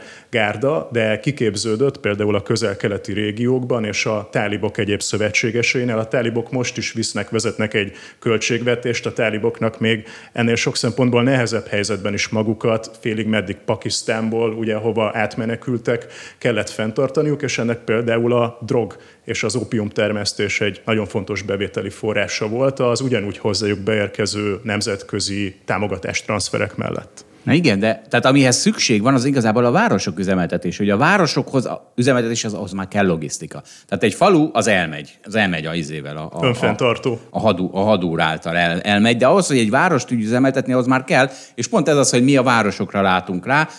Ráadásul a városi lakosság az, ahol volt képzés, ők tudnak például angolul, ők érintkeznek a külfölddel, Na szóval ezt a, mi, mi ezt a világot látjuk, de hát, mint mondom, ez, a, ez, a, ez a elenyésző része, vagy ahogy mondjuk ennek az afgán társadalomnak, már ha ezt így hívhatjuk, vagy afgán ház, és ugye a lányok oktatása is itt, itt, itt neurologikus pont. Tehát egy városinak, meg egy nyugatinak hiányzik a lányok oktatása, azok ott vidéken, azok nem is értik, hogy mi van. És innen látjuk egyébként riportokból, egyéb média bejelentkezésekből a legnagyobb, meg a leghangosabb, legdurvábbnak tűnő gázhelyzeteket is.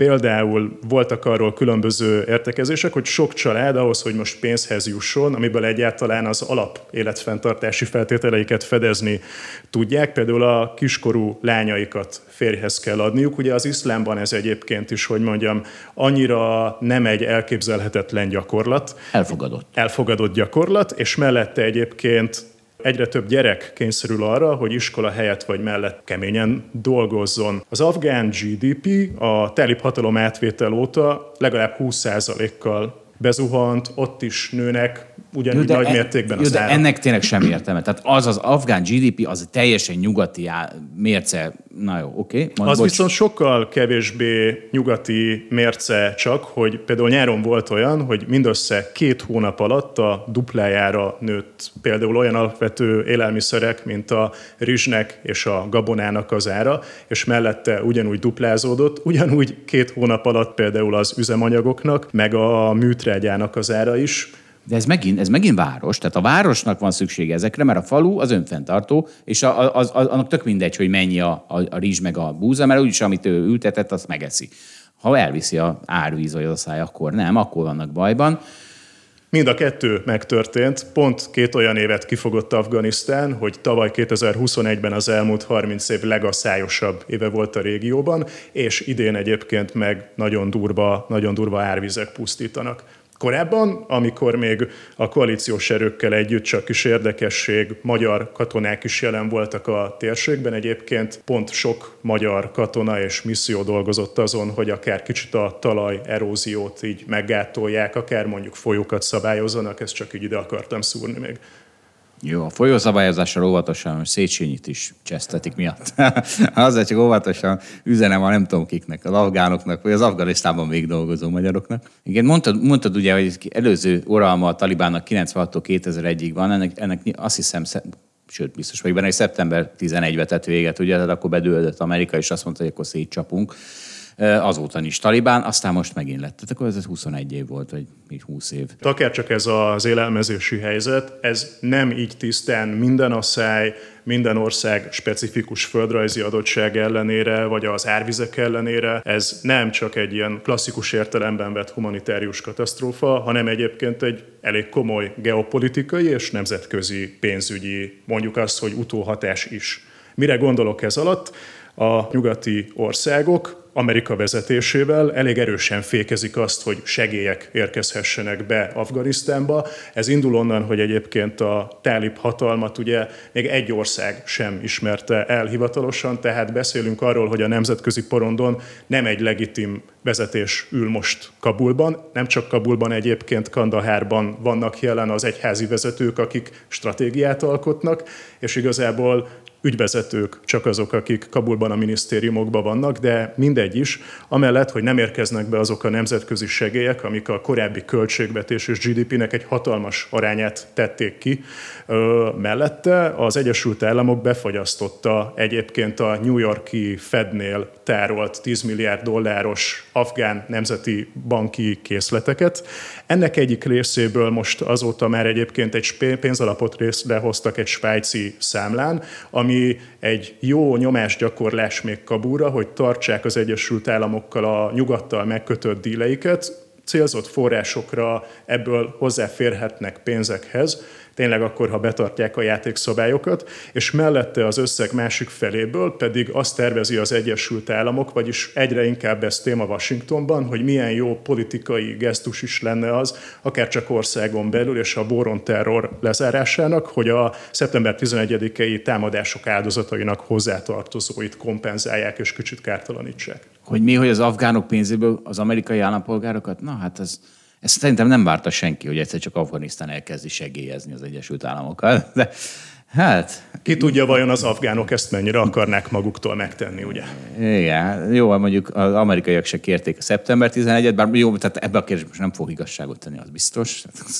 De ez, eh, na jó, hát ez egy kemény, kemény Érdekes téma lehet még az is egyébként, hogy hivatalosan Afganisztánnak a legerősebb exporttermékei most a gránátalma és a görögdínje.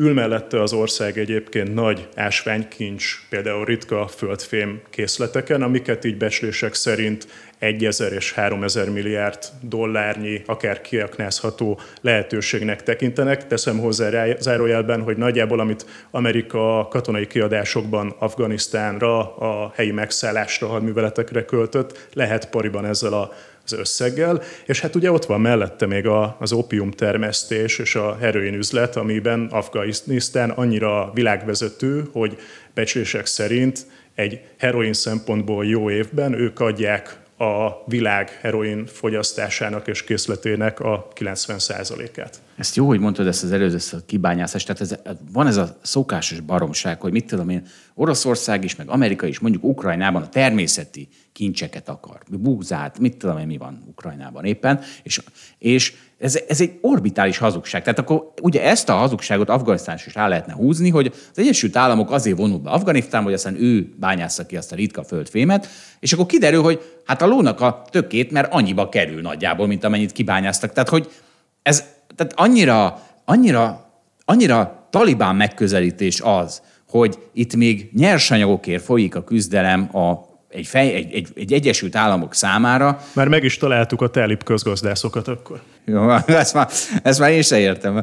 Már túl, túl, kuszál, túl kuszáltuk az összeesküvés szálakat. Kíváncsi vagyok, Zsolt, egyébként. Megemlítetted te is Ukrajnát az előbb. Szoktatok az ukrán búzamezőkről beszélni.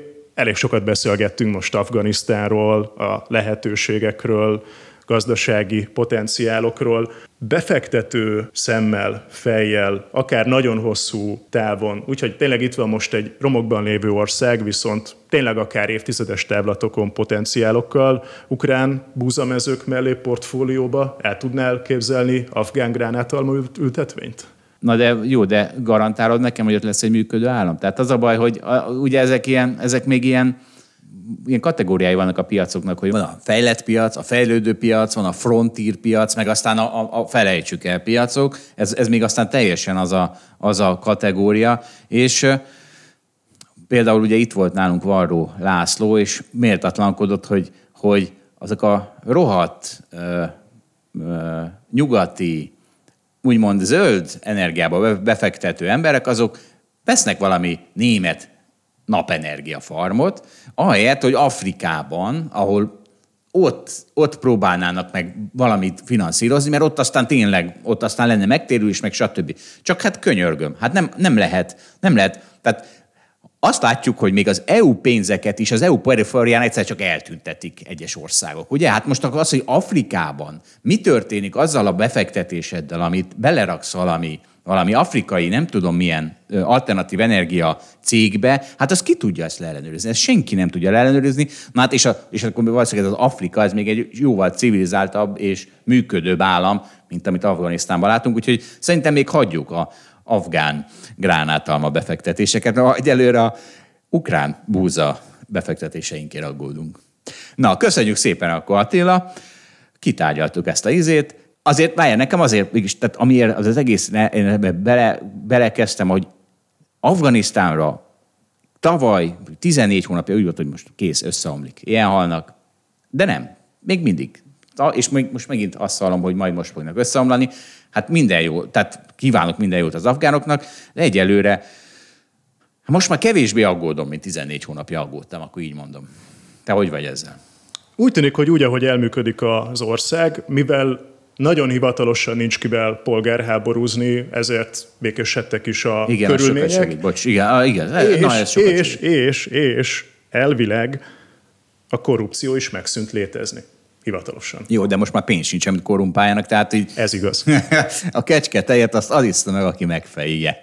Megfejje. A tej azért, aki megfeji. Nem tudom, hogy milyen afgán van erre. Na, köszönjük szépen akkor, Attila, szia! Köszönöm, köszönöm. Amerikai lakására. Nem, nem, nem, nem, azt kihagyjuk. Ó, Zsolt, végre lett volna még egy jó téma. Írtam neked, hogy kihagyjuk. Majd jövő héten. Jövő. De ne, hát azért mondjuk már el, tehát hogy végre jött valami rossz hír Amerikából olyan tekintetben, hogy nem túlfűtött a gazdaság, hanem esnek a rágazdaságban valamik, például az amerikai lakására Cooperhó változása, és tényleg az van, hogy ez valami jel lehet arra, hogy akkor esetleg az infláció az Így mégsem van. fog annyira menni, mint gondolták, és akkor ennek megfelelően egyébként ez egy jó hír volt, ment is le az amerikai tőzsde. Az Na, esés, nagyon hosszú volt, Zsolt, kibírtuk? De még akkor le, lezárom, tehát az esésnek induló amerikai és magyar ingatlanárakról jövő héten fogunk beszélgetni, mert már egyszerűen nincs, nincs időnk. Hát nem, olyan, ez annyira frusztráló vás, én heti négy órát tudnék ide lenyomni, és, ne, és nincs, ne, nincs rá időnk. Nem bírlak végighallgatni. Így van. Nem, nem ülök itt melletted annyit, ugye? Úgyhogy ez, senki nem bírja szerintem végig. Valaki ültes még ide. Veszünk fel neked egy gyakornokot, akinek nem lesz semmi feladata, csak így ül itt a mikrofon előtt, és bólogat neked, hogy igen, Zsolt, igen. igen. Nagyon helyes. Jó. De, na jó, oké, hagyjuk ezt. Na, figyelj. Uh, mi, most mi ez a... Ja igen, na figyelj, jöjjön itt levezetésnek, hát nem is tudom mennyire levezetéses. Kicsit a mert ugye azt mondtad, hogy miért a propaganda, közel, propaganda oldalról közelíte meg a klímaváltozást, azért, mert innen lehet. Tehát azért az nem, az nem, az nem alternatíva, hogy mondjuk itt számolok egy új klímamodellt. Az az alternatíva, hogy megmutatom, hogy mennyire propagandisztikus elemek mennek itt a izében, és, és igazából ennek örülnie kell mindenkinek. Tehát itt biztos nincs propaganda. Én nem akarom se kisebbre, se nagyobbra hazudni a klímaváltozás problémáját, mert minek? Nem gyűjtök vele szavazatokat, barátaim azok már régen nincsenek. Pénzt is abból csinálok, ha jól látom a dolgokat, nem abból, hogy, hogy, hogy, hogy valamit izé, félre, félre informálok. Nem is haknizok a mondandómmal. Viszont azt szeretném, hogy valós problémára valós válaszok szülessenek, hogy ne száradjon ki a telkünkön a Velencei tó. És egyébként a Portfolio.hu, a múlt héten szittem őket, most dicsérem, ők egy harcostárs, ebben ők minden héten, nem, nem, szóval rendszeresen közlik Bjorn Lomborg írásait magyarul, aki klímáért... Azt hittem a Velencei tónak az állását közlik. Nem. Azt aki nem? klímáért aggódik, az olvasom Björn Lomborgot, és meg fog nyugodni. Egyszerűen megnyugszik, hogy ja, nézd már, hát itt egész izé. És, és a PC-be is belekötött. Tehát az is egy téves megnyugvás. Na nem. mindegy. Á, én nem tudom, utálom ezt a témát, mert nem tudunk róla semmit. Nagyon bonyolult. Ezért fogunk olyan dolgokról beszélni, mert már tudunk valamit. A három, én három évről vagyok hajlandó beszélgetni, a következő háromról, mert a következő ötvenről nem. Na, Daniel Dennettől idézek, amerikai filozófus. Nincs, egyszerűen nincs udvarias mód arra, hogy megmond az embereknek, hogy az egész életüket egy illúziónak dedikálták. Ezt mondja ő és akkor én meg azt mondom, hogy tehát nincs PC. Tehát ha nincs PC, akkor legalább legyen szórakoztató, amit mondok, és ezért mondom ki, amit gondolok. És itt van egy másik idézet, ez szintén egy filozófus, ráadásul keresztény anarchistától. Van Jacques Ellultól.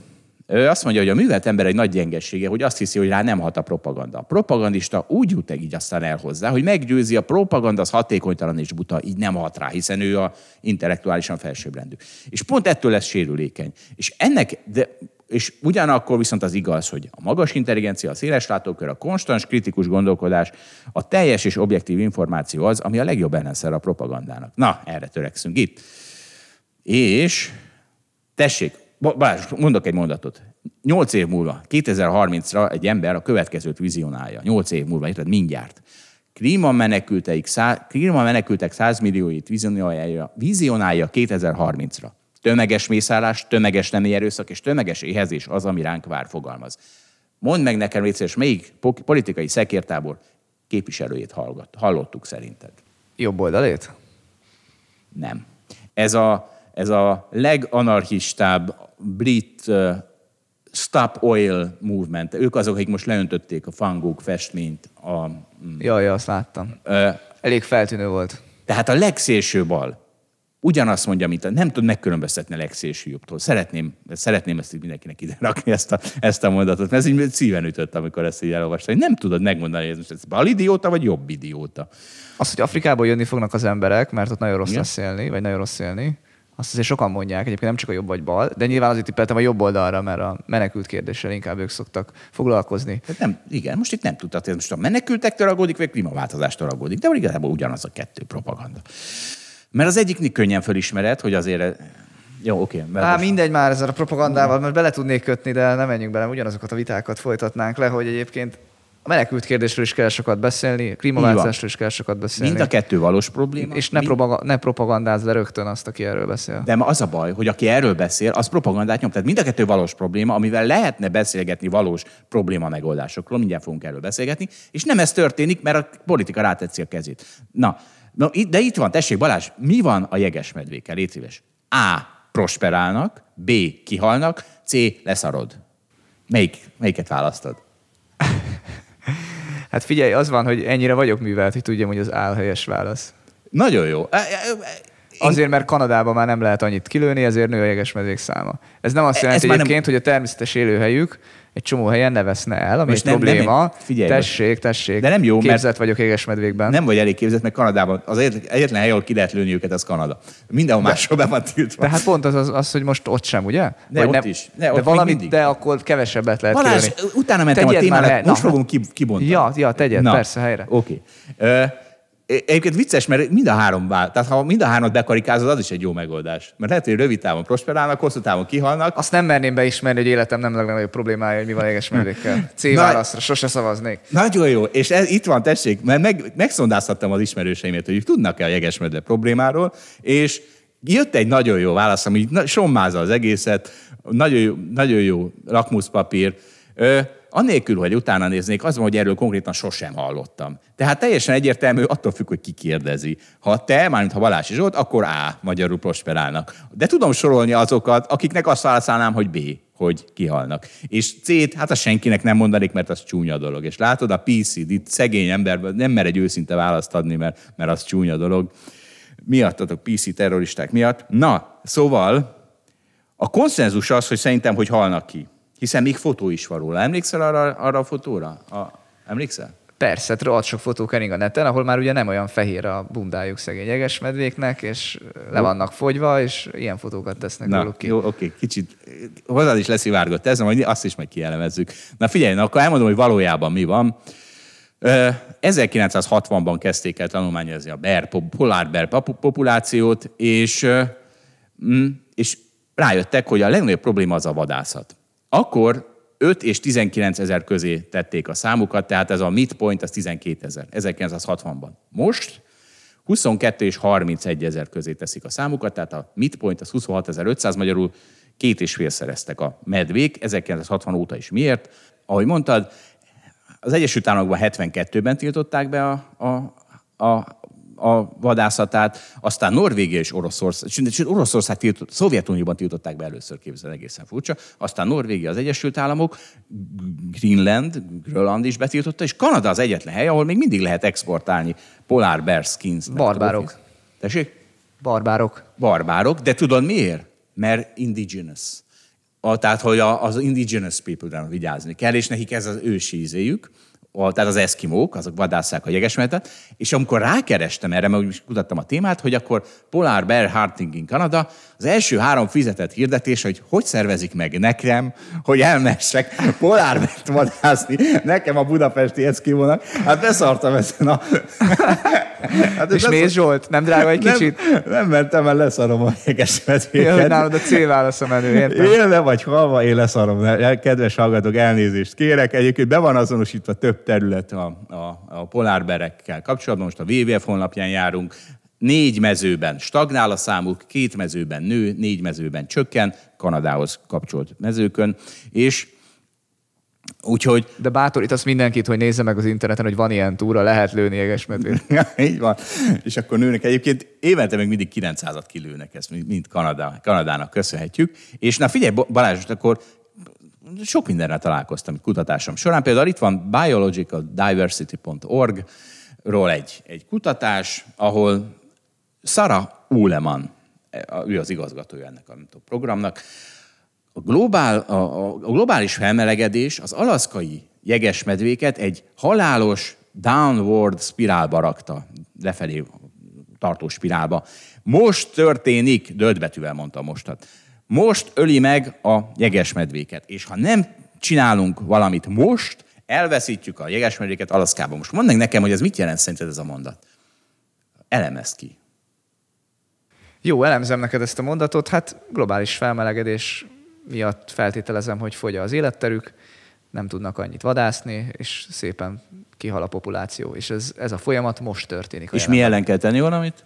A globális felmelegedés ellen. Na, e, én, én, még, én még nagyon jó indulatú voltam, mert, mert próbálok nem elfogult lenni, és hogy ez még biztos azt jelenti, hogy mivel a globális felmelegedés öli ki őket, ezért valamit tegyünk amúgy, tehát tiltsuk be a vadászatukat, érted? Tehát még ezt lehetett volna, egészen addig, amíg elértem a hölgy egy következő mondatához, nagyon aggódunk a alaszkai ber populáció miatt, ez lesz az első, ami kifogy, mert az Egyesült Államok és a világnak nagyon komolyan kell venniük, hogy csökkentsék a greenhouse gases kibocsátást, ha azt akarjuk, hogy túléljenek a medvék. És, na, és innentől kezdve, tehát akkora hazugság ez. Ha most Érted? Ha az összes klímamodell, az összes klímamodell, az is, ami azt feltételezte, hogy 2000-től nettó zéró a kibocsátás, ami ugye nincs, meg 2050-től lesz Európában talán, de a világon nem lesz sehol. Még az is 2100-ig folyamatosan emelkedő hőmérsékletről beszél. Érted? Tehát 2100-ig nincs csökkenés, akármilyen pozitív szenáriót nézünk. Tehát bármit csinál az Egyesült Államok a CO2 kibocsátással, lófaszt sem segít a jegesmedvéken. Semmit. Érted? Folyamatos felmelegedés lesz. És mégis ezt tudja mondani ez az Uleman, aki egy elvileg képzett nő. Én, ah, és az egyetlen, amit tenni lehet, hogy ezt a 900-at, amit De felhívhatja a jelenségre a figyelmet, hogy ugyan nem tudunk rajta változtatni, de, de ez a helyzet. Tehát van egy összefüggés. Igen, csak nem teheti hozzá, hogy ha azt akarjuk, hogy túléljenek a régesmedvék. Mert ha azt akarjuk, hogy túléljenek a régesmedvék, akkor tök mindegy, hogy mennyi a széndiokszid kibocsátás, az nem fog segíteni rajtuk, az fog segíteni, hogy ezt a 900 hát de, nem... majd 100, 100 év múlva segít rajtuk, vagy 50 év múlva Az ő szenáriókban akkor már kihalt minden izé, jegesmedve, ne aggódj. Az ő szenáriókban már nincsen jegesmedve. Nem ki, hát érted, most, tehát itt négyszer írta le, hogy de most. nem, a most az... A most az a most 80 év? nem, nem, Zsolt, az most történik, igaza van. De szerintem ezzel nincs akkora baj, mint hogy ezt te, te leírod. ezzel óriási valóban, baj van. valóban nem tudunk rajta most változtatni, ez igaz, de az nem azt jelenti, hogy nem lehet elkezdeni, hogy 20 év múlva változtassunk. Azért nem lehet, ezekről majd később, azért nem lehet, mert most borzasztó költséges. Na mindegy, Na, ne öljék meg azt a 900-at, ezt javaslom Kanadában, amit évente megölnek. Egyébként van valós, van ma valós probléma, van, mert Szállítsák át oda, nem olyan területekre, ahol meg csökken, ugye? Tehát te ilyen repülővel dobálnád ide-oda, ilyen jegesmedve Nem kell repülővel dobálni őket, nagyon jól el vannak. Hát most erről beszélünk, nagyon jól el gondolom, ahol kilövik őket, ott lehet, hogy túl sok van, és ez a baj, és át kéne vinni akkor ezek szerint Alaszkába, nem? nem? Oda a Balási Zsolt eszkimókat viszik kizével, luxus utazáson, az a baj. Nem az a baj. Nem biztos, hogy a, csak a... Na itt van, jó, akkor tessék, itt van, mert tovább, még, még mélyebb rástam jegesmedve témában, ez nagyon érdekes. Ez egy valós probléma, fogynak a medvék egyes helyeken. Valós megoldás nem a széndiokszid kibocsátás, hanem fölhívod Egyesült Államokban a 650, 675 kötőjel BER telefonszámot, ha látsz egy bert, és kijönnek a Wildlife Conservation officers akik megpróbálják nem bántani ezt a jegesmedvét. Először petárdát dobálnak, hogy erjesszék, aztán gumi lövedékkel lövik, és aztán, ha nincs más, akkor lövik csak le. És képzeld, a Halloween hogy megy ott ezekben a falvakban, mert oda bemennek a jegesmedvék, ezek az ilyen alaszkai faluk, vagy, kisváros, nem tudom mi. Be kell tiltani a halloween Nem, van Halloween. Ö, mondd már belé szíves, nincs is Halloween, hanem Vincentek van. Mond, mondd belé szíves. Nem, mert- azt nem, az annyira ciki. Annyira ciki képzeld, hogy ismerősöm iskolájában leszedették a Halloween izét. E, Nyilván egy Budapesten kívüli iskoláról van szó. Leszedették, mert hogy nincs Halloween, hanem Vincentek van. De úristen, úristen. Mind szentek? Mindegy, Mind tudom. Na, vissza. Nem is tudod, mi van. Vissza Alaszkába. Ideges lettem a Vincentektől. Szóval vissza Alaszkába. Úgy kell ott, tudod, Amerikában van trick or treating, tehát mennek körbe a gyerekek lakásra lakásra, és be, becsöngetnek, és azt mondják, hogy trick or treat, magyarul, hogy adjál nekik édességet, vagy, vagy mutass be valamit. De nem, vagy hogy megnézze a trükküket, vagy valami ilyesmi. E- Ez a népszokás. De van egy, ebben az alaszkai falvakban van egy szabály. Senki nem öltözhet fehérben. Nincs princesz, nincs szellem. Ugyanis, ha fehérbe öltözve rohangálsz este az utcán, amikor, amikor az emberek ott vannak kint puskával, hogy védjék a gyerekeket a jegesmedétől, akkor probléma lehet, hogy te fehérbe vagy öltözve. Látod, így lehet megoldani. Ezek a valós probléma megoldások. Nem az, hogy izé, majd akkor le kell csökkenteni a széndiokszidot, mert az semmit nem segít a polár, polárbereken. Na, és akkor utolsó propaganda elem az izével, a jegesmedvével, ez nagyon jó. Az, amire te is mondtad. Volt egy fénykép, nem tudom, néhány évvel ezelőtt, hogy az éhező jegesmedve hogyan omlik össze ott Alaszkában. Nem is ez Kanadában volt. A National Geographic leg, leg, legtöbbet megnézett videója volt, és legtöbbet nézett képe volt valaha. Mm, És az történt, hogy ezt kiszúrták, kiszúrta valami ottani kutató, ezt az éhező jegesmedvét, tényleg borzasztóan néz ki, hívott egy stábot, hogy gyertek gyorsan, ezt fölvesszük, Föl, ez két napig szenvedett, ezért még a medve. Fölvették a haldokló jegesmedvét, ö, majd kirakta a csávó a saját Facebook oldalára azzal a felirattal, hogy ilyen, amikor, ilyen az éhezés ezzel. National Geographic átvette, és kirakta, hogy ilyen a klímaváltozás. És mert, ugyanis kiderült, hogy az égesmedve ez nem a klímaváltozástól éhezett el. Ez nem az hogy elolvadt a jég és szegény hoppon maradt, mert ilyen nem történik egy jegesmedvével sem, mert a jegesmedvék gyakran nem élnek je- jeges környezetben, hanem az történt, hogy ez egy beteg, akár rákos állat volt, ami vagy, ér, vagy sérült volt, és nem tudott enni, és ezért ez történik. Igen, ilyen az éhezés. És a National Geographic leg, leg, legmindenebb videója lett. Na, neztek nektek, klímapropaganda. És ezzel izék is fel voltak háborodva egyébként, mindenki fel volt háborodva azon, amit a National Geographic csinált, csak valószínűleg az már nem jutott el az emberekhez, mint ahogy te is csak azt tudod, hogy az éhező, szegény éhező medve.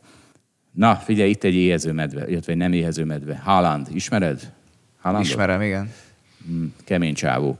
Er- Erling Haaland. És szembe jött a Facebookon egy kép, hogy petíciót nyújtottak be az a UK-ben, hogy tiltsák be Erik Haaland játékát a Premiershipben, mert, mert robot. Több mint két millió signa- sig- signature van rajta, és biz- biztos nem tudod, van a UK-ben egy, az olyan, mint nálunk. De nyilván- hát ezt a hírek hozzám is eljutnak.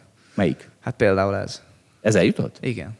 De azt nem tudod, hogy van a UK-ben... Az is eljutott, hogy sok gólt lőtt a Premier League-ben. Az is, hogy a Manchester City-be igazolt. Jó. Na, és az is, hogy be akarják tiltani, hogy játszon. De ez vagy vicc nyilván. És, ez, és hogy tényleg robot. És, és az De hát történt... nem egy robot. Na de, de, mert a UK-ben, na, szóval nálunk ugye mit kell csinálni, az népszavazást kell ki, ahhoz, hogy népszavazás legyen, aláírás kell gyűjteni. Na ott az UK-ben ott online petíciókat gyűjtenek, de nem népszavazás lesz belőle, hanem a parlamentnek meg kell vitatnia. Tehát van ilyen izé, van ilyen intézmény, hogyha elég aláírást összegyűjtesz online, akkor a parlament megvitatja a kérdést. És ez arra utalt ez a kép, hogy az történik, de nem, mint kiderült, ez kamu, propaganda. Ez egy, ez egy online oldalon gyűjtött, gyűjtenek ennyit össze, nem a hivatalos UK parlament oldalán, mert ott rákerestem, hogy mi van a robotokkal, milyen petíciók vannak, és találtam egyet, nagyon vicces, nagyon vicces. Stop Improving Robots. Ezt a petíciót nyújtotta be egy csávó, és azt mondja, hogy a robot nagyon hasznos dolgok, de bennük van a potenciál, hogy összeomlassza a humanity-t. És ezért el kell táv- nem szabad ne- teljesen eltávolítanunk a robotokat, de nem szabad tovább fejleszteni őket, mert elveszik az állásainkat. Már most két és fél millió állást vettek el, mondta ő. Ez egy idióta rakta be, ezt senki ne aggódjon. És már, már most advanced mint az emberek lehetnek. És én nem akarok, nem akarok egy haszontalan húskupac lenni, mondja ő, nem akarom, hogy az agyam szuper weak legyen az inaktivitás miatt, és azt írja nagyon szép. 2030-ig van időnk, nem tovább. Pont, mint az a klímarettegő, tudod, aki 2030-ra vizionálta a migránsokat. De hát akkor nincs baj, hát 2030-ban jönnek a migránsok, de már robotok várják őket, összecsapnak, ki nyer? Migránsok vagy a robotok? Fú, Zsolt, nagyon messzire kerültél. Attól függ, hogy Haaland kivel van az a válasz. Ez a válasz. Akivel, akivel Haaland van, én azokkal vagyok. Figyú, voltam ugye most messzi tájakon, Kuala Lumpurban is vannak robotok. Képzeld, az étteremben a robot hozza ki neked a kaját. És közben énekel mellé, meg zenél mellé, majd mutatok róla videót, de tényleg, tehát megrendeled a kaját, és akkor nem a pincér hozza ki, hanem egy robot. És a robotban valahogy be van táplálva, hogy melyik asztalnak hányas a száma, és akkor te így online rendeltél ugye az applikációdon, és a robot meg szépen kiszállítja, csak azt nem tudja a robot, amikor levetted róla a kaját. Azt valahogy nem érzi, és akkor ott szólni kell neki, vagy be kell nyomni. És akkor ő érzi, hogy akkor átvette a kaját, megköszöni szépen, és elmegy. Újabb állás. És amikor újabb... rendelsz valamit, akkor újra hozza a robot. Újabb állást vette le a robot. és vannak az... ilyen cica alakú robotok, meg ilyen emberebb alakú robotok, tehát hogy nagyon sokféle robot. A repülőtéren, a szingapúri repülőtéren ott ilyen, ott ilyen ember volt, ott a Vendinek hívta magát, a másikon meg ilyen cica, valamelyik étteremben meg, meg ilyen, ilyen cica, cica robot volt. Haaland alakú robot? Haaland alakú robotot nem láttam. Az a, az a Manchester City-ben játszik. Na, és uh, és a UK government válaszolt is, vagyis hát nem nyilván az, a, aki ott az kezeli ezt az izét, hogy de sajnos a artificial, a mesterséges intelligencia fejlesztés az nem a UK government és a parlament lesz felelőssége. Úgyhogy ha ilyesmit akarsz beadni, akkor azt megkérdezheted, hogy fel vagyunk-e készülve arra, hogy jönnek a robotok és elveszik az állásunkat, és kész. Na, szeretnél még valamit? Nem. Nem, azt hiszem én is, hogy egy klímamigráns versus transformerek háború, az jó lesz így a végére. Úgyhogy mindenkinek klíma és robotpánikmentes hétvégét kívánok. Én is legyen így. A viszonthallásra, sziasztok! Sziasztok! Köszönjük, hogy velünk tartott a Hold After Hours mai részében. Ha tetszett a műsor, kérjük értékeljen minket, és iratkozzon fel csatornánkra, hogy azonnal értesüljön legfrissebb epizódjainkról. Az adással kapcsolatos részleteket és az említett cikkeket, ábrákat keresse a Hold blogon. Ez volt a Hold After Hours. Tartson velünk a következő adásban is!